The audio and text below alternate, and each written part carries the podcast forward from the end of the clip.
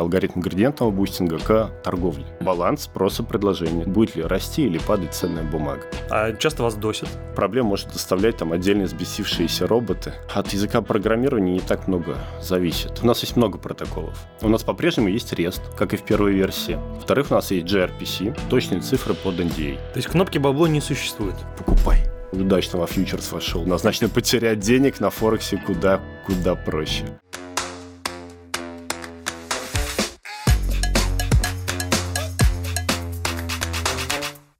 Всем привет, дорогие друзья, с вами очередной выпуск Котелов подкаст, и у нас сегодня с вами необычный гость. Как обычно, э, с нами Владислав Савин, управляющий директор Котелов, э, я Валерий Котелов и Александр Волков. Александр Волков у нас руководитель группы разработки, которая отвечает за автоматизированную торговлю в рамках Тинькофф Инвестиции. Это непростая работа. Чем она интересна? Прежде всего, вот мы с вами, как обычные разработчики, если в процессе работы допускаем какую-либо ошибку, то в лучшем случае э, юзер получает дискомфорт. То есть может написать баг-репорт, пожаловаться в службу технической поддержки, но в целом никакого-то какого-то существенного убытка он не понесет. А вот Александр руководит группой разработки, чья любая ошибка может стоить кому-то всего капитала. Александр, вот чтобы я не раскрыл всю суть, пожалуйста, расскажи о себе, кто ты, чем ты занимаешься и чем твоя работа опасна. Давай начну издалека. Я сам из Зеленограда. В Зеленограде родился, закончил институт, институт электронной техники. Был программистом. С 99 года C++ разработчик.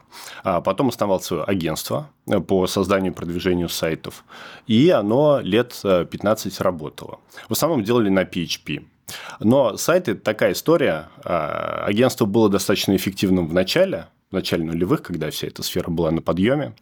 А к концу уже десятых годов конкуренция начала расти, и я подумал, что надо двигаться куда-то дальше. Агентство продал и а, занялся вначале нейросетями. В 2010 году? А, нет, это позже было, а. в конце десятых годов. Я имею в виду, что там в 16, 17, 18. У меня есть друг, который топ-100 в Kegel, и мы начали делать нейросеточки. Что такое Kegel? Kegel – это такая платформа, Э, в Буржунете, э, где разные дата-сайентисты соревнуются в всяких конкурсах по лучшему решению той или иной задачи. Это платформа соревновательная. Mm-hmm. Вот. И мы поучаствовали тоже в нескольких проектах. В Сколково победили, сделали нейросеточку, которая автоматически определяет объекты на аэрокосмических фотосъемках. Там, например, дома, а, самолеты, поезда и все такое на вход картинка на выходе координаты этих объектов. Вот, и потом я попробовал применить нейросетки, э, в частности, алгоритм градиентного бустинга к торговле. Фондом. На бирже. На бирже. Ага. Вот. Градиент я знаю, что такое. Окей. Вот. И а, вот делали бэк-тесты, собирали разные данные, обогащали этих данных и, забегая вперед, спойлер, прям какого-то граля не нашли. Mm-hmm. Потому что находишь какой-то работающий алгоритм, спустя какое-то время он уже не работает. И э, в целом здесь результата особого не было, но зато я разобрался с биржевой торговлей и таким образом попал в Тинькофф, потому что мне было это очень интересно.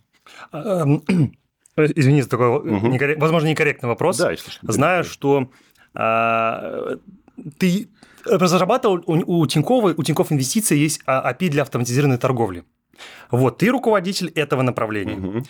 Ты его изначально построил или ты пришел как-то позже? Нет, я пришел, когда этот проект в MVP виде существовал. Он был сделан а, как некий форк от а, приватного API. Есть приватный API, на котором работает терминал, мобильное приложение, веб-сайт. И есть публичный API, через которое можно подключать торговых роботов и различные внешние интеграции. И э, первая версия, она была недостаточно функциональна, API. А это был такой MVP, прототип, для того, чтобы можно было самые основные операции делать. Вот я пришел, когда уже давно стоял вопрос о том, что необходимо перевести на новые рельсы этот продукт. Mm, вот оно как. И получается, ты у нас автор полностью второй версии архитектуры. Нет, ну не я, конечно, автор, это продукт коллегиального. А сколько у вас человек в команде работает? Если не, не так, секрет. Не так много. Нет, это не секрет. Четыре человека у нас в команде, которые занимаются API. Ну, слушай, ну это большая команда для API-разработки. С одной стороны, да, но с другой стороны, это два разработчика, тестировщик и аналитик. То есть э, по разработке два человека. Э, спасибо большое, что рассказал немножко о своем прошлом. Услышали. И, кстати, тоже подозревал и знал, что нейросети плохо, точнее, никак не помогают э, для достижения успеха в рамках биржевой торговли. Угу. Вот ты сейчас разработчик. Для тебя сейчас биржа – это просто работа, или ты сам торгуешь, пишешь каких-то роботов, как-то? Я сам торгую. А роботов, которые сами полностью автоматически торгуют, не пишу. А, но при этом у меня есть ряд скринеров, которые определяют, когда лучше бумагу купить или продать. А в прошлом году был определенный финрез, нормальный. В этом году все было гораздо хуже, в 2022. Слушай, вот знаешь, как сапожник без сапог, mm-hmm. неужели ты э, торгуешь без стоп-лоссов?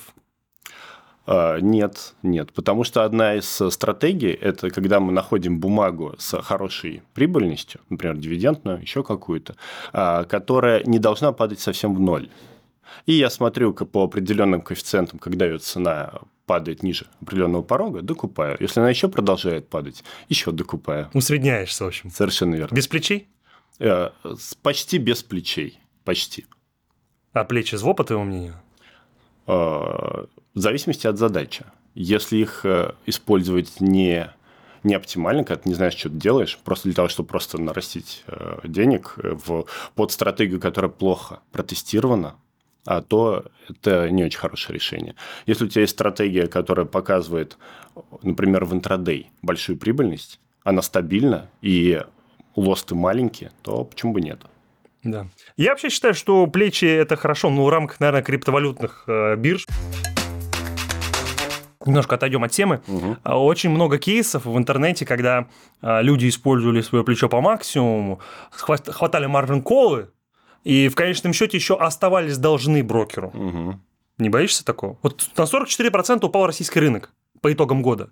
В пиках, по-моему, было до минус 60 какой-нибудь short squeeze или long squeeze э, прибудет, и ты можешь остаться вообще без своего капитала. Да, мне кажется, что обычно попадают в такую ситуацию люди, которые всей котлетой вкладываются в одну бумагу или там две-три бумаги. Когда у тебя портфель достаточно диверсифицирован, у тебя есть облигации, акции там, и русских, и иностранных эмитентов, и в целом все сбалансировано, то даже какие-то просадки по одной бумаге не дадут существенного риска для портфеля маржин-кола. Ну, это, наверное, как с «Газпромом», который 250 стоил, потом дивиденды отменили, и он резко полетел вниз. Мне кажется, там много людей остались без капитала. Но если они сидели только в «Газпроме», то вполне могло быть. А у меня такой вопрос. Я вот как обыватель в это делаю, инвестиции, акции, все такое. Какой смысл вкладывать там в 100 разных акций, если, в принципе, какие-то упадут, какие-то возрастут, и ты, в принципе, в нуле останешься, получается? Почему-то все считают, что 100 вложил, и, и ты в плюс пойдешь, но математически ты же останешься на серединке. Если в рандомные бумаги вкладываться, то математически ты будешь расти так же, как и рынок, или падать так же, как и рынок. Но здесь суть в том, что отбираем бумаги, э, которые должны дать больше потенциал роста. Mm-hmm. Ну, например, у них все хорошо, выручка растет, прибыльность растет, а дивиденды платят. А вот цена упала. Почему бы ее не купить на этом падении? Мы предполагаем, что она будет дальше расти, отпрыгнет. Но вот цена акции, она все равно всегда рыночная, то есть всегда она... Баланс спроса предложения, совершенно верно. Да, и причем предполагается, что она когда-то там, если она принесет э, какие-то деньги, она уже автоматически сегодня станет выше. Угу. То есть это опять же, как понять, почему вот, э, ну, то есть всегда цена рыночная, даже с учетом потенциала там падения, Подожди, подожди, роста. это же не всегда так. Вот тот же кейс с Газпромом.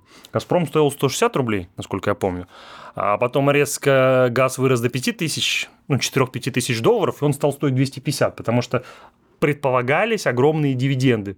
Потом произошел совет... Э, мы говорим про «Газпром», э, который непосредственно нефть, нефть и газ качает, если что. Не Оль, про... Нас это не спасет. Да. Заказчик просто «Газпромбанк». Да. И акция – это же вопрос веры еще.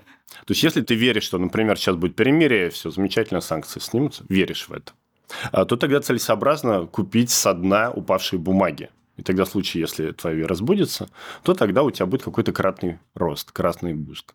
Если ты, наоборот, веришь в какой-то негатив, то там зашортить что-нибудь. Или же какие-то другие бумаги купить. Вот. И исходя из этого, э, ты можешь зарабатывать больше, если ты веришь в правильные штуки. Слушай, супер, я услышал, что ты пользуешься облигациями, лонгами, шортами. Опционы. Используешь? Не, да. Значит, мы недавно запустили опционы, а, буквально пару месяцев назад. И по ним еще пока мало ликвидности. И, э, и только по нескольким бумагам, это еще вся история заработала. А я лично их использую для того, чтобы протестировать, как работает. Прям зарабатывать на опционах пока еще в моменте не получилось. И в API опционы еще не заехали. Они там окажутся в конце января месяца. Mm, mm, mm. Круто, круто. Слушай, вот раз уж мы перешли непосредственно к разработке, mm-hmm. у меня есть основной технический блок, хочу позадавать вопросики. Кто твой клиент сейчас? То есть, кто твоя аудитория? Кому ты оказываешь свои услуги? Mm. Да, Мы и, обычно сегментируем. И, и вообще зачем API там, если там есть мобилка просто, чок, чок интегрируется к вам? Mm. Мы обычно сегментируем так. Во-первых, это всевозможные внешние сервисы, которые позволяют клиентам роботов создавать, типа там Tesla какого-нибудь, а, которые позволяют вести клиентскую аналитику, а, рассчитывать доходность клиента. Это внешние сервисы, первая категория. Вторая – это алготрейдеры, которые хотят автоматизировать именно свою работу, как правило, интрадей. Потому что если клиент торгует а, на днях, там, на неделях или еще на каких-нибудь больших таймфреймах, то ему проще заявку выставить там, через мобильное приложение или через веб-терминал. Вот. Э, третья категория – это люди, которые прям сильно используют неэффективность рынка в моменте. Например, э, у нас образовался большой спред между покупкой и продажей, и у э, робота есть такая ценная бумага. Он может одновременно ставить две позиции, купил, продал, и выполнять функции маркетмейкера. Или же, например, есть инструменты, по которым цена изменяется достаточно плавно, там, облигации. Если мы видим какие-то большие рыночные неэффективности в цене, допустим, она там упала или выросла, то можем в моменте это докупить или допродать. Это на самом деле ценная информация для нас, а, потому что нас, наши клиенты, некоторые наши клиенты тоже а, заказывают у нас разработку для автоматизированной торговли. Не могу, к сожалению, раскрыть детали, но преимущественно там, конечно, криптобиржи. Кстати, мы к этому еще вернемся. Хотелось бы узнать, а, вот я услышал, что первая версия API, которая была у Тинькофф Инвестиции, это был форк от существующей версии для мобильного приложения и веб-терминала. Вторая версия, как она началась, кто ее придумал, а, почему gRPC, почему вы не взяли веб-сокеты, классические удобные веб-сокеты, а взяли этот не очень хороший gRPC, который, честно, я им пользуюсь, удобно, но не нравится. Во-первых, у нас есть много протоколов. У нас по-прежнему есть REST, как и в первой версии. И вторую версию также можно через REST вызывать и использовать. Во-вторых, у нас есть gRPC. Здесь есть много плюсов, чуть подробнее расскажу о них. И в-третьих, есть gRPC Web, который как раз позволит э, осуществлять стриминг рыночных котировок для веб-приложений браузерных. А, по преимуществам gRPC. Их много. Во-первых, можно на любом языке программирования по контрактам сгенерить сразу необходимый программный код и подключить а, поддержку API к себе. Это раз. Во-вторых, а, хорошо поддерживается версионность. Все поля пронумерованы, мы точно знаем, что старые поля будут поддерживаться при добавлении произвольного любого количества новых. Третье – это поддержка так называемых дедлайнов.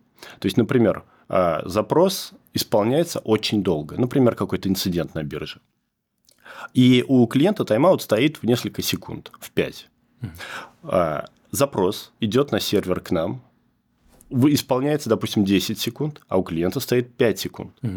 Что получается? Клиент уже дропает это соединение, а мы еще продолжаем его исполнять.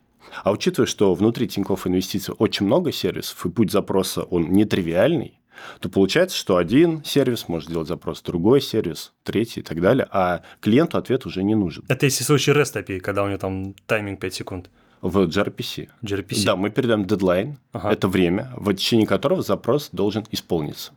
И если у нас наступает этот дедлайн, и мы понимаем, что мы не успели его исполнить, мы дальше уже прерываем дальнейшую обработку и клиент аналогично тоже прерывает этот mm. запрос. Ну вот по поводу кроссплатформенности. Я читал на GitHub в рамках ваших багов, что пользователи Apple M1 не могут работать с gRPC из-за того, что то ли библиотек нету, то ли не компилируется под DRM. А, работает везде, только с определенными, скажем так, костылями. Мы, например, занесли вот не про M1, скажу, а, а про C++. Занесли отдельно ижью, в Google Protobuf, а по тому, что мы используем в наших методах слово public. Угу. А при генерации кода а, нет экранирования, либо каким-то образом замены в протогенераторе на C++ этого слова. А, и в этом случае необходимо... Резервированные переменные каналы. Совершенно верно. Там есть много зарезервированных переменных, но почему-то паблик туда не добавили. Вот, я надеюсь, в ближайшее время это ижью пофиксит. То есть, по факту, вы являетесь инноваторами, используя самый, прост... самый современный протокол. Но ключевой вопрос, посмотри. Вот, он еще и производительный, он еще и бинарный. Ага. Вот э, мы плотно работаем тоже с криптобиржами. Ты знаешь, они великолепно используют веб-сокеты, никаких проблем. Почему вы не пошли самым простым путем, не взяли классические веб-сокеты? Что не так? Вот какая была основная причина? А причина – желание объединить сервисы, которые обеспечивают трансляцию веб-сокетами, и сервисы, которые обеспечивают обработку единичных рез-запросов в рамках одного сервиса. Mm. gRPC это позволяет делать. Упаковать все в один канал, да. так сказать. Да, да. Слушай, круто, круто, круто, круто. Отлично, спасибо большое, потому что это больной вопрос, наверное, для многих э, именно разработчиков, занимающихся алготорговлей. Вот теперь стало mm-hmm. понятно, почему. То есть с точки зрения будущего это будет необходимо. По поводу вашей разработки непосредственно, есть ли у вас какая-то локальная база данных, или вы просто прослойка? Мы в основном прослойка, но у нас есть много задач, например, а, по рейт-лимитированию, ограничению количества потока запросов, который идет от каждого конкретного пользователя. Или же для определенных задач логирования. И для них мы Postgre применяем ну, внутри нашей команды. А все остальные запросы проксируются дальше во внутренний сервис инвеста. Ну, предполагаю, что алготорговля – это большое количество запросов. Вы, получается, у вас есть Postgres, угу. который стоит условно на каком-то сервере, который пишет на жесткий диск каждый запрос. Там же каждому запросу айдишник присваивается. Угу. А, ну, вы не упираетесь в айопсы? Без запросов-то много? Нет, нет. По метрикам задержки при операциях с Postgres, они абсолютно несущественны относительно времени исполнения запроса. Mm. То есть у нас медианное время там 200-400 миллисекунд. Если исключить, конечно, периоды, когда есть какой-то инцидент, возможно, на бирже, или же там период открытия торгов тогда может быть задержки побольше. Вот и относительно этих 200-400 миллисекунд, э, меньше миллисекунды, если добавить, то не делает никакой роли, не играет. Не... Это не важно. Слушай, вот э, мы знаем, что э, ваш проект Highload проект, можешь какие-то цифры привести? Там условно мы получаем 500 ордеров в секунду, допустим. Если это не секретная цифра. Просто интересно, чтобы понять. По количеству ордеров сориентировать могу, это порядка миллиона в день. Миллиона в день? Да. А в пиках вот пиковый? Пи в пиках по ордерам э, не скажу, но до 20 КРПС. Это количество событий, да, которые проходят. То есть это события там на запрос баланса, на отправку ордеров. Да. Ага. А запросы бесплатные, платные опишку эту? Бесплатные. Вся угодно. вся опишка бесплатная, но мы столкнулись с проблемой, когда у нас некоторые клиенты начинают прям сильно бэкэнд грузить, с тем, чтобы забирать много там рыночных котировок по всем инструментам сразу и так далее. Поэтому ввели политику динамичного лимитирования, исходя из торговой активности клиента. Если клиент э, исполняет много ордеров и э, приносит много комиссий, то у него и лимиты очень большие. То есть он может там сколько угодно этих котировок укачивать. Если же клиент не торгует или торгует минимальным образом, то у него дефолтные лимиты стоят. Чем больше клиент торгует, тем больше ему позволяется делать запросы. Слушай, вот ты говоришь про большую нагрузку. Мы говорим о том, что клиент пытался получить маркет-дату, там, свечи, ордербук. Вот про это?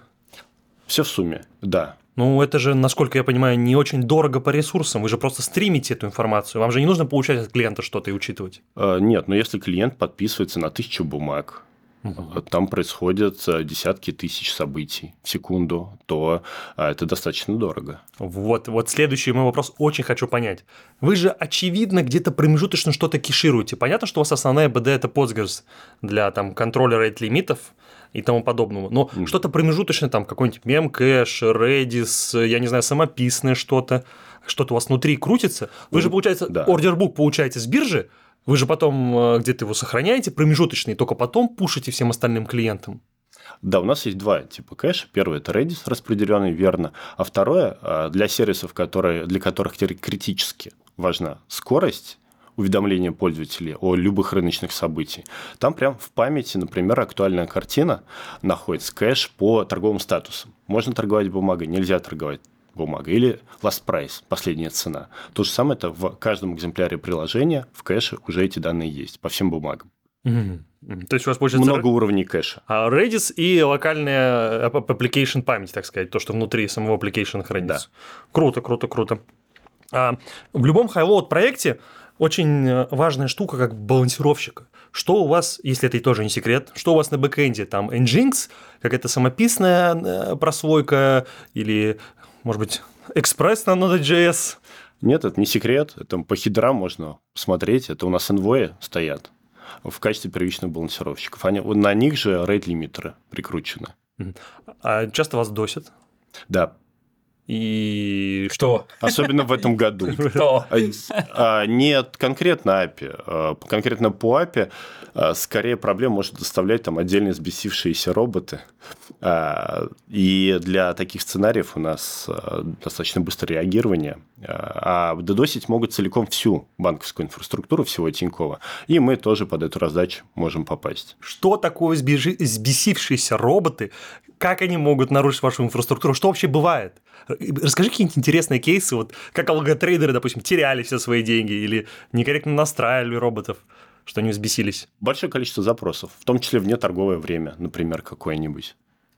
То есть, когда робот а, от а, клиента, у которого высокие рейт-лимиты, а, начинает много запросов непрерывно отправлять, и нет какого-то механизма обработки ошибок, там, ретраинга умного или еще чего-нибудь. А, получается такой лайтовый DOS. А были какие-нибудь угу. кейсы, что из-за ошибок при написании роботов люди теряли свои деньги, а потом приходили к вам с претензиями? А, такие кейсы были, а, но это связано не с работой API, а с тем, что, например, в, в лимитах пользователя, что такое лимиты? Наверное, лучше вначале расскажу про то, как брокер работает. Когда заявка э, заходит на опиху, она не сразу на биржу уходит. Вначале она внутри брокера проверяется на достаточность средств. Есть ли у клиента нужное количество денег? Если есть, то дальше они резервируются. И после того, как уже резервирование прошло успешно, мы часть денег заблокировали под эту заявку, и дальше заявка уже поехала на биржу. Вот. И в случае, если вот эти лимиты пересчитываются долго, то это может привести к разрыву консистентности. Что имеется в виду? Когда, например, ордер исполнился, а позиции еще не обновились. Mm. Или наоборот. И, ро- и робот думает, что нужно позицию там докупить или продать, да, хотя по да, факту она да, уже исполнилась. Да. Вот, кстати, это на самом деле я, мы тоже разрабатывали, в том числе под Тинькофф, и одна из проблем была то, что исполняя факт исполнения ордера и обновления позиции – приходил с существенной задержкой. С чем это связано? Можешь пояснить как-то внутри? Да, тем, что брокер – это не строго консистентная система. Угу. Происходят события, разные сервисы с разным а, временным интервалом его обрабатывают. Например, в списке заявок заявка может уже быть отмечена как полностью исполнена, а в операции она еще не отобразится. И будет какой-то временной лаг, когда вот эта ситуация происходит. Это одна из метрик, над которой мы работаем и стараемся ее держать минимальной. Слушай, а в процессе разработки какие были самые сложные архитектурные решения, которые вот, которым ты можешь гордиться? Сказать, что вот, вот мы ее решили, это была супер проблема. И какие еще есть открытые? Архитектурно здесь сложно ответить на этот вопрос, потому что API все-таки это некий фасад к брокеру. И мы не можем взять архитектурно там поменять брокер. Мы работаем с тем, что есть, с теми внутренними сервисами, которые уже реализованы. И наша задача сделать работу с ними максимально быструю, а, надежную, стабильную а, и безопасную. Поэтому здесь а, прям какого-то суперархитектурного решения, наверное, не припомню. Много маленьких красивых решений.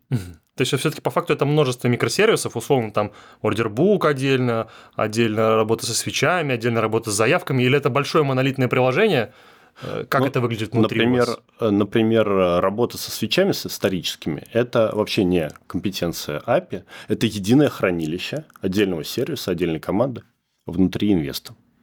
И мы делаем туда запросы, когда необходимо получить, допустим, исторические свечи. Но, но внутри у вас это множество микросервисов или это Да. отдельный... А, множество Да, микросервисов. Да. То есть, грубо говоря, упадет один, остальные не должны пострадать. все так. Слушай, супер, супер интересно. А основной язык, на котором все это написано? У нас Java.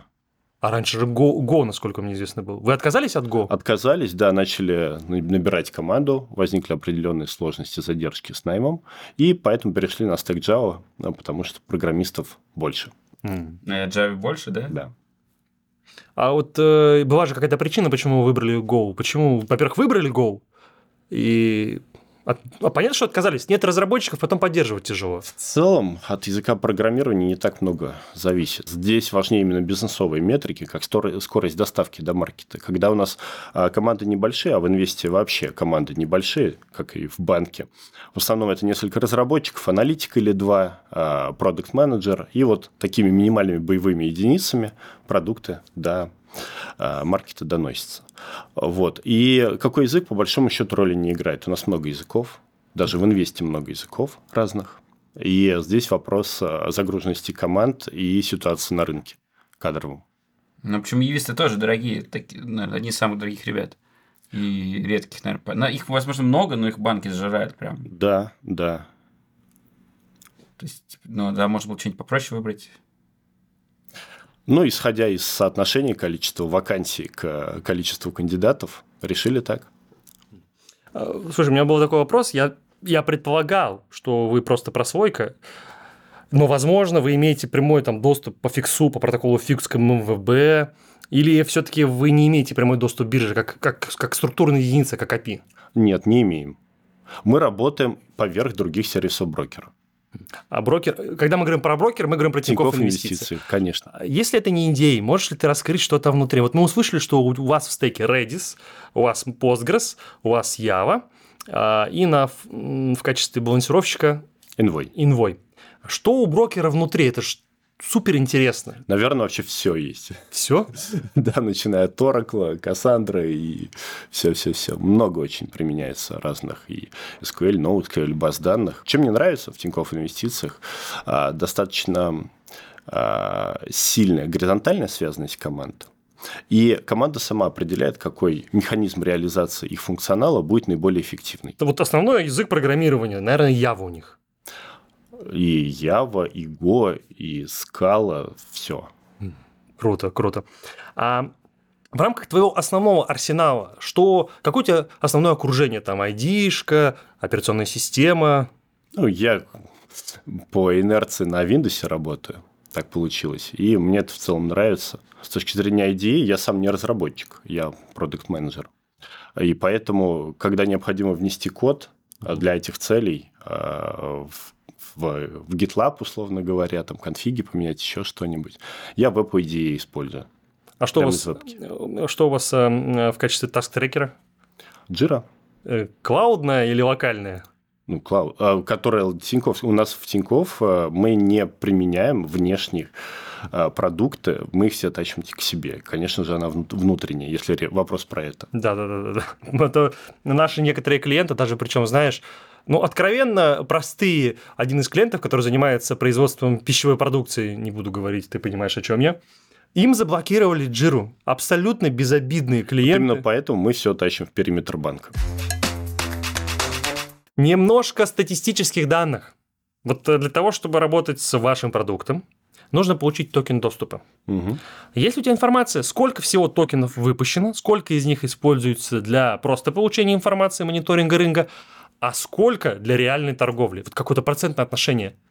Процентное отношение порядка 20, а точные цифры под NDA. То есть количество клиентов не могу сказать. 20%, 20% кон- конверсия получается у вас э, в клиента, которые используют. Да, если мы смотрим за последний месяц количество активных токенов, из них 20% торгует. В связи с февральскими событиями было какое-то уменьшение? Было. Насколько, вот, су- ты, насколько вы почувствовали? А, Значит, мы прилично так почувствовали. Я бы сказал, по активности кратное. А, кстати, вот я еще обратил внимание, что в рамках взаимодействия с вашим протоколом вы не собираете статистику по клиентам, по хедеру, то есть условно, какой API я использую, там это будет э, э, Python, Node.js, PHP, то есть Собираем. по SDK. У нас есть э, специальное поле, называется UpName. Ага. И там для разных языка соответствующие строчки устанавливаются. Плюс мы просим всех внешних а, интеграций, которые API используют, также указывать свой апнейм, мы им выделяем, и исходя из этого видим всю статистику. Раскрой. Что самое... На, на чем больше? На Python. На Python, да? да? А потом по списочку? А, хотя, с другой стороны, как считать? Можно считать в обороте. В деньгах я имею в виду, сколько ну, заявок. Кто у нас По самый богатый? Вот мы сейчас, вот сейчас классный вопрос. Мы узнаем, какие, э, какими языками программирования владеют самые богатые инвесторы. Давай. Вот по деньгам, смотрим по деньгам. По памяти могу ошибаться, но топ-3 это Python, Java и, ну, и э, на ноде фреймворк почему-то тоже пользовался популярностью. О, получается, питончики у нас должны быть самые богатые, раз они активно торгуют. Вопрос касательно безопасности. В каждой информационной системе, где есть деньги, есть фрод. Угу. Что у вас есть фрод? С какими кейсами угу. ты сталкивался и как вы с ним боретесь? То есть это спам заявок в стакан, я не знаю, э, быстрая отправка и отмена, что-то еще. Вот про отправку и отмену услышал рейд-лимиты. А что еще, какие интересные кейсы у вас были? А, с фродом боремся не только мы, в первую очередь борется биржа. И если биржа а, определяет какие-то механики, такие спорные. Например, я продал акцию тебе, ты ее мне же, я тебе, ты мне, я тебе, ты мне. Тем самым мы каждый раз цену повышаем. Вот то биржа видит все такие схемы, соответственно, блокирует таких клиентов. Это ты говоришь про pump and dump? А, ну, разные механики есть, да. А что вот там плохого? Вот я с ВАДом торгую. То есть, технически мы не нарушаем законодательство? Это не мы блокируем, это биржа может за механики, которые они сами не любят, и считают фродовыми, а таким образом санкции налагать. Ну, С точки зрения брокера, у нас минимальное количество проверок. Мы смотрим в первую очередь про технику, чтобы не было каких-то э, историй с дедосами, когда заявки могут там очень существенно повлиять э, на работоспособность сервисов. Именно антифрода с точки зрения биржи, этим занимаются коллеги из другого отдела, то есть полностью как там механики работают, я не скажу. Ну, понятно, это был бы тогда не секрет. В рамках торговли у нас ведь большинство сделок, они анонимные. У нас же, у вас же внутри не вне биржевая торговля, где я могу целенаправленно отправить угу. заявку, Влад, купи у меня акцию. Угу, все верно. Тогда как они могут нас заблокировать? если мы производим на биржевом рынке торговлю с такими с посторонними участниками, в том числе. Нет, когда мы отправляем торговое поручение на биржу, мы указываем код клиента. Биржа знает, кто является исполнителем э, этого ордера в какой клиент. Исходя из этого, уже сами могут настраивать там антифродовские механики. То есть э, это анонимно для потребителей рыночных котировок. То есть мы, например, если будем смотреть на поток маркет-даты, мы не увидим, кто с кем сделку сделал. Но биржа это знает. А вот э, возвращаясь к вопросу удовлетворенности клиентов, я бы был вообще недоволен, если бы меня заблокировали за то, что с ним обменивался акциями. Как вы отслеживаете метрику удовлетворенности ваших конечных потребителей? А, мы смотрим на количество инцидентов сбоев, техническая метрика раз. Второе. Мы смотрим на метриками, связанными с техническим временем доставки, марки даты, временем исполнения ордеров. Есть SLA под это. Два. И проводим опросы с точки зрения, как, как дела, нравится, не нравится продукт, какие замечания. А много людей, которые отвечают, что им нравится. Понятно, что всегда есть недовольные. А вот есть ли те, кто прям вот шик, говорят, что шикарно, все работает, все всем нравится? Какое процентное отношение? Процентное отношение, Только процентов 20-25 говорят, что все ок. То есть да. 70-75 все-таки у нас хейтеров ну, Да, и в целом их можно понять, неконсистентная а, сама архитектура брокера, а, когда при написании робота необходимо учитывать запросы данных и к ордерам, и к позициям, и к портфолио, это, конечно, добавляет сложности для разработчиков, и отсюда, конечно, небольшое количество негатива идет. Особенно это видно в период инцидентов. Если все хорошо и быстро работает, то разница в а, задержках этих разных типов данных, она минимальна, там миллисекундами отличается. А если же у нас есть какая-то проблема, то она может быть гораздо более существенной. Вот какая вот э, основная сейчас проблема, которую вы планируете решить? Вот ты говоришь, 75% пользователей выражают недовольство. Ну, это нормально. Ну, не либо недовольство, либо какие-то пожелания, комментарии. Что да. у вас в топе, вот приоритеты? Ну, У нас из этих 75% еще много на тарифы жалуются. То есть мы сейчас активно работаем над этой историей. Говорят, что да, Тиньков это один из самых дорогих брокеров. Да. Мы в прошлом году ввели кэшбэк 10% для сделок, совершенных с помощью API. Это э, чуть лучше, но все равно мы даже с учетом 10% кэшбэка остаемся дорогими.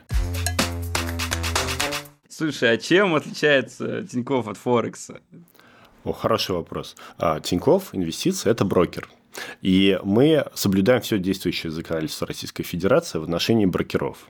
Если на Форексе, например, там можно получить огромное плечо и очень быстро все деньги продуть, то в случае брокеров Центральный банк э, много регуляторных актов всевозможных а, придумал для того, чтобы максимально обезопасить своих клиентов.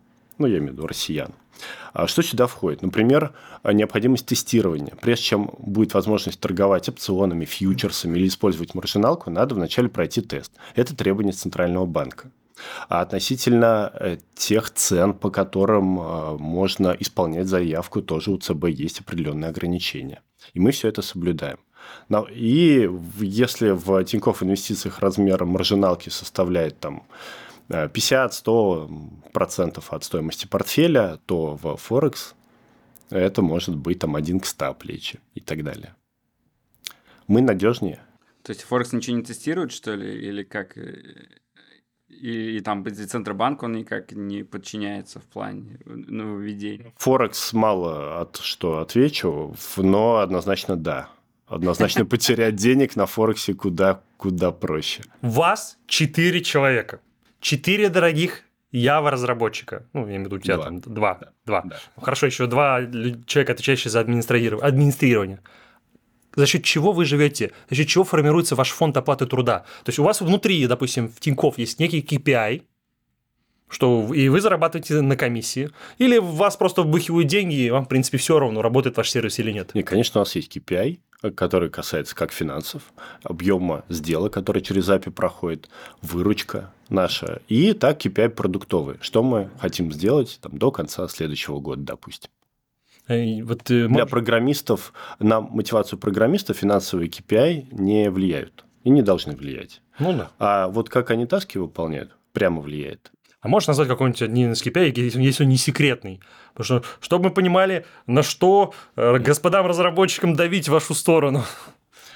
А, ну вот я назвал по финансовым два KPI. Ну, а, а, объем. Да. да, но вот именно не финансовый, технический. А, технический. А, да, объем задач, которые, например, необходимо за квартал сделать. И ну. дальше уже по итогам этого квартала смотрим, что получилось, что не получилось. А кто вычисляет эти объемы? Задач? Да. А, линейный руководитель. То есть я, допустим, с разработчиками, мы раз в три месяца накидываем план, что нужно сделать, и дальше уже его корректируем по мере необходимости. Ну, вы можете там себе накидать просто задач в огромном количестве, получается, и всегда закрывать эффективно. Либо объединять их в одну. Разве не так? Задач? Угу. А, ну, у нас есть свои требования к оформлению задач, сколько их должно быть, насколько они должны быть детализированы. А, но нет. Вот у нас любимый вопрос ВАДА по поводу методологии, которую они используют для разработки. Ну, да, как С принтами? Да, как все, наверное, да. Ну, не, не все, к сожалению. К сожалению, не все. Спасибо. Слушай, вот э, знаешь, всегда было интересно, вот вне биржевой рынок, вот Тинькофф Инвестиции предоставляет а, возможность купить что-то на вне биржевом рынке. Ты когда заходишь, нажимаешь там купить что-то, и у тебя минимальная заявка 3000 долларов. Причем часто даже не то чтобы стаканы, я, ну понятно, что стакана нет. Угу. Графика нету классических свечей. Можешь поделиться, что тебе об этом известно, как это работает внутри, там все ручками покупается, или и почему не дают какой-то удобный интерфейс? Внебиржевой рынок тоже бывает разный. А, например, запустили торговлю по выходным. Mm-hmm. Это что же внебиржевой рынок? Да. Биржа закрыта, значит, не биржевая. Торговля непосредственно с дилером идет. Я немножко уточню свой вопрос. Мы говорим про внебиржевой рынок за пределами РФ. Ну, вот сейчас это, возможно, не актуально, но mm-hmm. раньше бы хотелось купить какие-нибудь индийские акции. Или mm-hmm. там, что там, китайские акции, которые не представлены на СПБ бирже.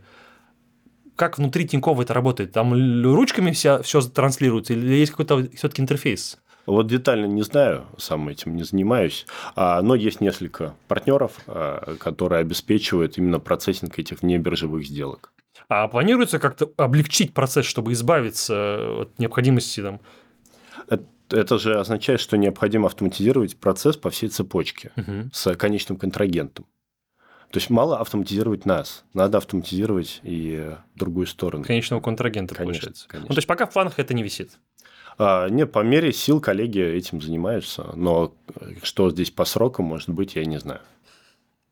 Спасибо, спасибо за ответ. Вот. Все-таки придется по-прежнему открывать счет на Interactive Brokers для того, чтобы иметь доступ к большему количеству ценных бумаг. 2023 год. В рамках защиты, как ты сказал, россиян, теперь Центральный банк запретил неквалифицированным инвесторам торговать зарубежными ценными бумагами. Угу. Насколько сильно это повлияет на вас? Все ли ваши пользы... Что такое? Да, что такое квалифицированно? А, сейчас, сейчас. Это типа просто какие-то опытные чуваки или какую-то квалификацию дают? Сейчас, э, я думаю, Александр ответит на это. Все, вот, вот так, в чем мой вопрос? А насколько сильно это повлияет на вас? То есть, с точки зрения алготрейдинга, все ли ваши пользователи квалы? Что такое алготрейдинг? Угу. Тоже вопрос. Это, это... Давай по порядку на все расскажу. Что да. такое квалифицированный инвестор? Это предписание Центрального банка, что если человек э, соответствует одному из критериев, то ему можно дать статус квалифицированного инвестора. Что это за критерии? Либо количество денег а, от 6 миллионов, а, либо наличие профильного образования. Если, если есть 6 миллионов, ты сразу квалифицированный да. А, а, либо а оборот тебе, непрерывный. А если тебе от бабушки квартира досталась, ты продал? А, ну продал и Про... получил живые продал, деньги. Да, и, и получил... ты сразу такой квалифицированный инвестор. Все верно, все верно. Либо равномерный оборот а, не менее чем, по-моему, тоже 6 миллионов, да. могу ошибаться, а, за какое-то количество месяцев. Вот. Если любой из этих критериев выполняется, то э, клиенту присваивается статус квалифицированного, и он может а, торговать, в частности, на СПБ бирже. Как это повлияло на нас а, и на алготрейдеров? Это я больше про алго. Алго – это алгоритмичные которые алгоритмами торгуют. Роботами, то есть, получается. Да, да, конечно, чем меньше участников рынка, тем меньше ликвидности и тем а, меньше рыночной неэффективности для алгоритмов. И по опросу, который недавно провел, как раз в декабре месяце, а, люди жалуются на то, что ликвидности стало меньше, и роботы уже так эффективно не работают. Конечно, это плохо повлияло и на нас, как на брокера, и на наших клиентов, и на биржу. А вообще вот эти роботы звучит как будто бы что-то незаконное. То есть торгуют роботы, типа сам сиди, сам э, торгуй, а роботы это как будто какая-то, э, как сказать-то, хитрость. Есть идея, например, у человека. Вот он думает, что при наступлении определенных событий классно было бы купить, а других событий продать. И что это за события могут быть? Ну, например, а, события а, по техническому анализу. У нас есть график котировки ценной бумаги. Мы смотрим какие-то там производные индикаторы, там скользящие средние, РСА, еще что-нибудь. И думаем, что, ага, когда у нас там тренд меняется с одного на другой, то классно купить. А иначе, иначе там классно будет продать. Вот есть такая идея. Мы ее тестируем на истории, и если она показывает какой-то хороший финансовый результат, то ее можно реализовать в виде робота. И робот сам будет открывать, соответственно, заявки, покупать, продавать при возникновении этих событий. Это первая категория клиентов. Вторая категория клиентов, алготрейдеров, торгуют нейронками. Когда берут либо нейронную сеть, либо какой-нибудь э, градиентный бустинг, обучают на куче данных, не только котировки, но их можно обогащать чем угодно, начиная там от погоды в Германии, например, насколько там холодно. Крутой кейс будет... сейчас там. Тепло у них, газ упал. Да, да, да, да. Вот, и заканчивая там любыми э, данными, которые Data Scientist может найти. И дальше сама уже эта нейроночка обобщенно дает некий э, prediction, прогноз, будет ли расти или падать ценная бумага. Много клиентов, которые на таких нейронках работают. А следующая категория роботов – это а, роботы, которые используют локальную рыночную энтропию в моменте. Вот Арбитражники. Что такое энтропия? Энтропия – это неэффективность такая рыночная. Ну, это я два примера уже говорил про маркетмейкеров, а, когда есть большой спред, у клиента Что есть... такое спред? Спред – это разница между курсом покупки лучшим и курсом продажи лучшим. И если он большой, а у тебя эта бумага есть, ты можешь стать одновременно в две позиции и, а, соответственно, на этом зарабатывать. Вот. Категории примерно такие. А кто-нибудь придумал этого волшебного робота или нейронку? Ну, в принципе, робот, нейронка более-менее одно и то же. Ну, разные подходы, но... Граля тут нет, потому что у любой рыночной неэффективности есть некий запас, объем в деньгах выраженный. И там он может быть э, не такой большой. И, например, то, что для одного трейдера сейчас выгодно, если придут там 10 таких роботов, для них это станет уже невыгодно. Вот поэтому это очень динамичная история такая, что в одного какого-то алгоритма, конечно, нет и быть не может, иначе бы все им пользовались, и он перестал бы быть эффективным. То есть кнопки бабло не существует. Конечно. То есть, если накапливается несколько одинаковых роботов, они уже как бы конкурировать начинают друг с другом, и вот эта выгодность, она пропадает. Да, да, именно так. То есть, лучше... А они как-то палятся, ну, то есть они смотрят, о, вот, это, вот этот робот сейчас хорошо работает, и надо так же сделать. Или они как-то сами неосознанно все приходят к к какой-то концепции. Нет, обычно никто своих роботов прям не палит, на публику не выставляют. Исключениями могут быть какие-то э, сервисы, ну, типа нашего автоследования в Тинькофф Инвестициях есть, где люди свои сделки осуществляют по какой-то стратегии. То есть алгоритм говорит, что сейчас классно было бы войти в бумагу, и человек, соответственно, это делает. И в этом случае можно посмотреть стратегию. Ну и как он у вас? Он эффективно, неэффективно работает, этот робот? Эффективно, неэффективно Нет, работает? таких клиентов же много. То есть я в целом про то, что можно смотреть, что нельзя. Если человек написал какой-то личный сам человек на питоне скрипт, он у себя его запускает, то финрез его доступен только а, самому клиенту. Ну, у вас есть какая-то вот э, система, которая говорит, лучше вот это купи, а вот это лучше продай. Правильно я понимаю? Не у них. а, Нет. э, м- Они да- а, подразумевают, что есть робот некий. Не у, ни- у них этого робота нет. Они дают интерфейс, чтобы этот робот работал. А, А. робот, а роботы пишем такие, как мы. А, то есть нет, а нет никакой рекомендаловки э, в приложении? А, да более того, мы не имеем права этого делать. Подожди, а как же там вот э, рекомендация от Тинькофф э, брокера о том, что купи Газпром, он вырастет? Ну, там же есть отдельное Ну. мобильное приложение. Прогноз это называется, насколько я помню. А, И там несколько прогнозов. Да, есть интегральный прогноз. Но как это будет расти, исходя там из а, разных прогнозов разных людей. Но это не рекомендация, это прогноз. А чем отличается? Рекомендация – это я тебе советую, покупай. Ага. Это- так, так нельзя делать, и это уже подходит под определение инвестиционных советников. И там своя регуляторная особенность есть. Их необходимо в Центральном банке отдельно сертифицировать. Так, рекомендации, прогноз. А прогноз? Прогноз это как бы мы не рекомендуем, но, скорее всего, будет так. Ну, прогноз мы говорим, что аналитик Вася Пупкин а, считает, что «Газпром» будет расти. Ну вот, кто хочет, слушайте. Но это не рекомендация, да? Интересно. Кто такие прайм-брокеры? И является ли брокер, в котором ты работаешь, прайм-брокером? А, Вопрос, наверное, про вышестоящего брокера от СПБ. Есть питерская биржа, на которой торгуются ценные бумаги иностранных эмитентов. Они могут торговаться как на самой бирже СПБшной, так могут и на внешних пулах, NICE, NASDAQ, там все такое. А Вот, и вышестоящий брокер – это тот брокер, который обеспечивает исполнение поручений, которые СПБ биржа отправляет на западные пулы. А вот э, для СПБ биржи это кто? Кто для них прайм-брокер? А, я не знаю. Не в курсе. Ну ладно. А вообще, вот если бы э, немножко отойти от твоей работы, ну, то есть забыть про нее, если бы ты себе выбирал брокера, какие бы топ-3 ты выбрал и почему? Вот лично для себя. В зависимости от целей. Поясню. Например, вот я через а, Тинькофф и торгую сейчас, несмотря на то, что комиссии высокие. Почему? Потому что мне нравится в целом вся экосистема. Здесь же вопрос не в том, что а, у, у кого там дешевле, это единственный параметр.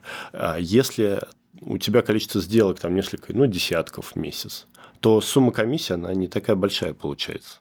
И здесь важно, чтобы был простой процесс ввода-вывода средств а, на те же там карточки, депозиты, с которыми ты уже привык работать, и вся эта экосистемная история, это очень ценно. Но, например, если ты ХФТшный трейдер, и у тебя есть роботы, которые делают десятки, сотни, там, тысячи сделок в день, то комиссия может э, быть уже очень значимой относительно твоей в целом прибыли. Ты можешь на комиссию отдавать половину денег или даже больше.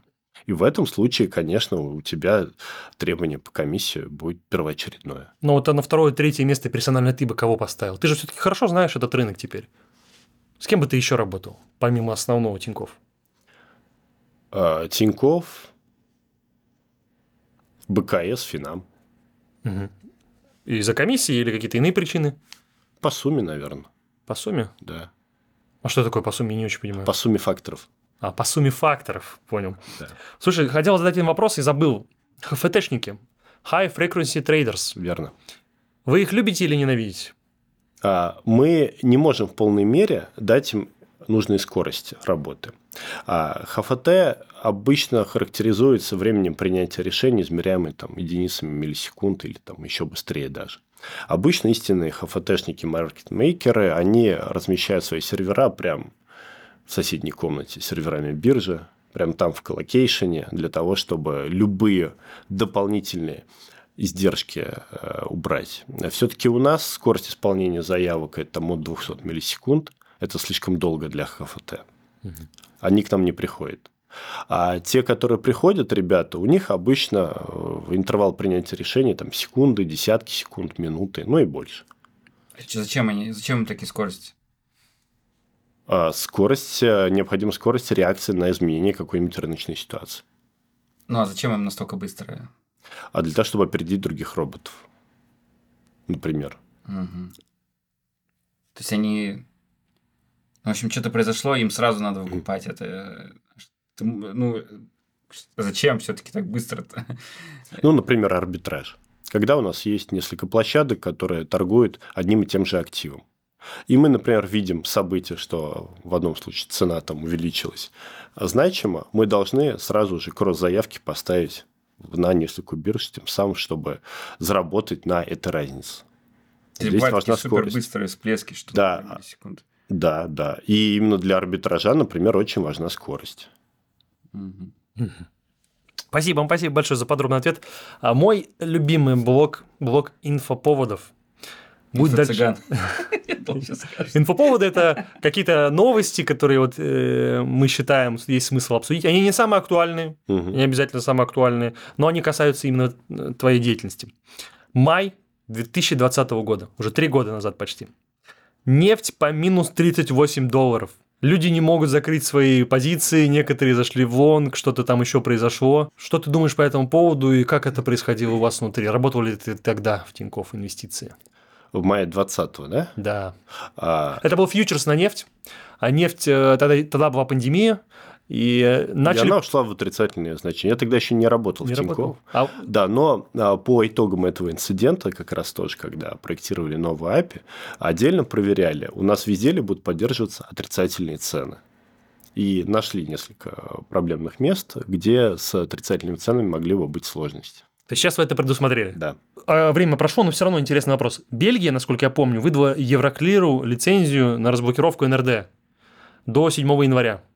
Угу. Как ты думаешь, каковы шансы, что те инвесторы, которые сейчас сидят с заблокированными бумагами, получат свои бумаги обратно? Это надо новости посмотреть. Сейчас пока не в курсе. Ну, твое личное мнение получится. Ты, у тебя, вот ты сам лично что-то потерял, у тебя есть часть, какая-то да, часть у меня часть портфеля заблокирована. Какое процентное отношение? А, примерно процентов 20. Вот, 20%. То есть ты лицо заинтересованное, чтобы все было окей. Да. И твои оценки на успех? Не знаю. Я вообще не в курсе. А что у тебя заблокировано? Какие бумаги? Ну, да все такие основные ходовые. Там больше всего Алибабы заблокировано. Mm, да, либо она еще упала, по-моему. И упала, и заблокирована. То есть да. деньги заблокировали, да, которые. Это как раз один из тех кейсов, когда бумага вроде с хорошими финансовыми перспективами, компания показывает хорошие финансовые результаты, а цена падает. Я там докупал, докупал, докупал. И из-за санкций, что Да, для тех, кто не знает, И для покупки бумаг используется депозитарий, ну, в качестве места хранения. И из-за санкций часть ценных бумаг некоторых инвесторов были заблокированы. В основном это ценные бумаги, которые имитированы за пределами Российской Федерации. В том числе это и касается расписок. Там, условно, что ЦИАН был, Лента. Лента была. С лентой все хорошо, да, сконвертировалось. А сконвертировалось. Да. А, а DR расписки были, и вот многие люди, конечно, по ним получили проблему. Кстати, а что интересно происходит, если у тебя ценные бумаги были взяты э, на заемные деньги на плечо? Тебя вот, вот твой кейс, кстати. Угу. Допустим, ты купил Алибабу с плечом там 2х. Угу. Алибаба сейчас падает, ты купил в лонг. Но при этом у тебя эта бумага заблокирована. Как они закроют твою позицию, если у тебя бумага заблокирована? Ты же купил в лонг, они должны продать принудительно в случае margin call а. Ты, получается, бесконечно всю жизнь будешь должен брокеру? А, по факту так. Жестокий ответ. ну, то есть, чтобы вы понимали проблематику, допустим, вы торгуете на бирже, купили акции там Intel, с кредит, это я поясняю для зрителей, а не в кредит, а с плечом 2x, а, и вдруг э, появились санкции, и вам заблокировали все акции. При этом вы не можете их продать, и на вас висит бесконечный кредит. И в, каком-то, в каком-то, как, какое-то время брокер, получается, может списывать все деньги, которые у вас есть, подать на вас суд, вообще обанкротить вас. Это жестоко. Что а. такое margin call? Это ситуация, когда стоимость ликвидного портфеля, то есть того, который может быть продан достаточно оперативно, становится меньше, чем сумма долговых обязательств клиента. И заблокированные бумаги входят в стоимость ликвидного портфеля как ноль. Mm. Вот, соответственно, спадает стоимость ликвидного портфеля, отсюда повышается риск margin call. Жесть. Вдвойне жестокий ответ. Но, кстати, важный, важный ответ в текущих а, политических обстоятельствах. Многие говорят, что начиная с февраля 2022 года ММВБ, это московская биржа, это все теперь кухня. Сначала первые полгода все кричали, что рубль нарисован. Помню, что курс падал, угу. не верьте. Сейчас говорят, что мы сидим в своей кухне, наши бумаги никому не интересны, резидентов, не резидентов заблокировали, и вообще все очень плохо. А, что ты думаешь по этому поводу? А, что количество внешних нерезидентов, которые торговали на московской бирже, конечно, их стало меньше, там ушло очень много народа. Вот, но слово кухня, наверное, все-таки не про это. У нас просто стало меньше ликвидности на московской бирже. А ты смотрел, недавно выпустил ММВБ статистику, и за год они выросли на 4%. Даже выросли? Да, они выросли Нет, на 4%, при этом минус 44 э, торговли ценными бумагами, угу. минус 44, а, и валютой, да? Да, сейчас, сейчас, секундочку. А. Там деривативами минус сколько-то процентов, и в огромном э, исчислении выросла торговля финансами, непосредственно валютой. То есть они выросли только за счет торговли валютой. То есть угу. по факту сейчас пол ММВБ это чисто купи-продай рубль-доллар, и рубль-доллар, евро. Да, не только, и юани, и все остальное. Но это не означает то, что у нас скоро может исчезнуть рынок ценных бумаг? Нет, не означает. Он никуда не денется. Ликвидности стало поменьше, но он как работал, так и работает. Развей или подтверди миф, то, что на бирже невозможно заработать. Там зарабатывают только инсайдеры. А, разве этот миф? Значит, на Хабре опубликовал пост, в том числе со статистикой средней прибыльности топ-100 алготрейдеров. А, здесь, конечно, есть небольшая ошибка выжившего, потому что здесь берется топ-100 по обороту, и дальше смотрится уже, какие у них прибыли показываются. Вот я ссылочку тогда пришлю, угу. можно будет э, к видео Ставим в комментарии добавить. комментарий к описанию. Да, да, да. Вот. И это выше, чем в среднем у инвесторов. То есть алготрейдеры в среднем почти все месяца, за исключением каким, какого-то одного летнего, зарабатывали больше. А можешь какое-то процентное соотношение дать тоже? А если мы возьмем топ-100 инвесторов и топ-100 алготрейдеров? Вот. А вот топ-100 по обороту, здесь же я брал по обороту. Ну, и тех, тех по обороту, если брать. Вот такой аналитики не делал. Потому что там, может быть, и инвесторы будут лучше как раз таки Ну, как раз мне кажется, что на маленьких портфелях проще большую прибыльность показывать. Ну, то есть, из 1000 рублей сделал 2000 рублей, ну, удачно во фьючерс вошел, там еще что-нибудь. А когда у тебя миллиард, и сделать 2, это уже сложнее. Ну, э, да, иксами считать как бы некорректно, но э, считать э, суммы, ну, типа, сколько денег именно увеличилось. Сами-то ясен хер, что X2 сделал с 1002, это не с миллиарда до двух. А, кстати, можно так посмотреть. Э, он, в Тинькофф происходил э, чемпионат, соревнование Рич, по-моему, назывался, а где как раз клиенты, торгов... которые активно торгуют, соревновались в своей профитности. Вот можно там цифры взять. А ты вот можешь в процентном отношении, ты сказал то, что алготрейдеры зарабатывают больше, чем ручные трейдеры. Какие-то проценты можешь обозначить, сказать? Ну, порядка там 60-70%. Годовых? Годовых, да. А... По, по топ-100. Ну, слушай, это, результат... это в рублях или в валюте? Это вся оценка в рублях. Ну, слушай, ну это я считаю отличный результат. Ну хотя, если, если тут учитывается прыжок доллара до 120, Э, да, есть нюанс. Да, вот тут вот очень важный. 60%, но есть нюанс, как говорится. Окей. А, очень животрепещущий вопрос для всех, кто занимается профессиональными инвестициями. Запрет торговли ценными бумагами в 2023 году. А, есть же гипотеза о том, что биржу закроют, все ценные бумаги конфискуют. А, в России такое было. И было это в период революции в 1917 году насколько мне известно, тогда все владельцы ценных бумаг остались, собственно говоря, ни с чем, потому что пришел коммунизм. Угу. Возможно ли такое 20 Возможно ли такое, и что придет коммунизм? Да, и что ты будешь делать? Ленин Я в это не верю. То есть все действия Центрального банка говорят о том, что а, ЦБ вообще старается максимально и рынок сам стабилизировать, и максимально укрепить доверие к рынку. Например, внедрение того же самого института тестирования, ограничения для некваликов по торговле иностранными ценными бумагами призвано в первую очередь обеспечить финансовую стабильность для тех клиентов, которые с нашим фондовым рынком работают. И вот так вот стрелять себе в ногу кажется ну, каким-то сюром. Я с тобой соглашусь, но есть один нюанс. В период Второй мировой войны, а у нас сейчас время неспокойное, угу. ЦБ Англии запросил у своих граждан следующий вопрос. Граждане, скажите нам, пожалуйста, в как, э, какие у вас есть акции американских компаний? Они получили эти списки, и знаете, что они потом сделали? Отобрали? От, они не просто отобрали, они стихаря на внебиржевом рынке продали эти акции для того, чтобы э, получить некие средства для продолжения военных действий. Может ли быть у нас такое стихаря? На, вот на внебиржевом рынке. Вот э, был же период, когда биржа была закрыта, по-моему, целый месяц весной этого года, э, прошлого года. Очень активная и бойкая торговля шла на внебиржевом рынке.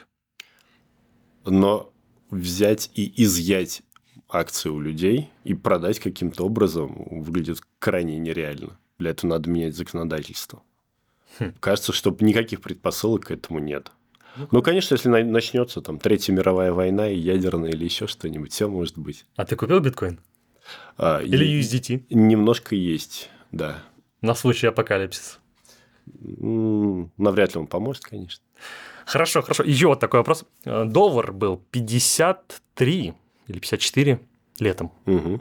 Закупился? А, минимально, почти нет. Пропустил. Относительно цены Про... портфеля. Пропустил, да, момент? Да. А что, взял юань или вообще ничего не брал? Да, юань в первую очередь. Юань?